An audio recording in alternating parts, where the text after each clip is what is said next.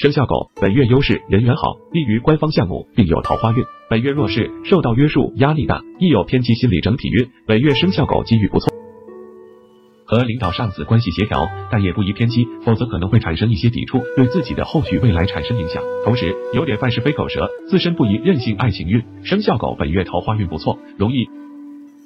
多理智，并喜欢约束自己的异性，彼此容易看对眼，男女生均容易有脱单的机会。但是女生不宜胆子太大，否则容易吓到异性，令自己。事业运，上班的生肖狗本月事业上机遇不错，利于官方项目的合作，和领导上司关系协调，但不宜偏激和叛逆，否则也会产生抵触，避免对你未来。生肖猪本月优势人缘好，利于项目合作，谋事可遇贵。本月弱势，需要多花费心思去应对，不省心。整体运，本月生肖猪运势不错。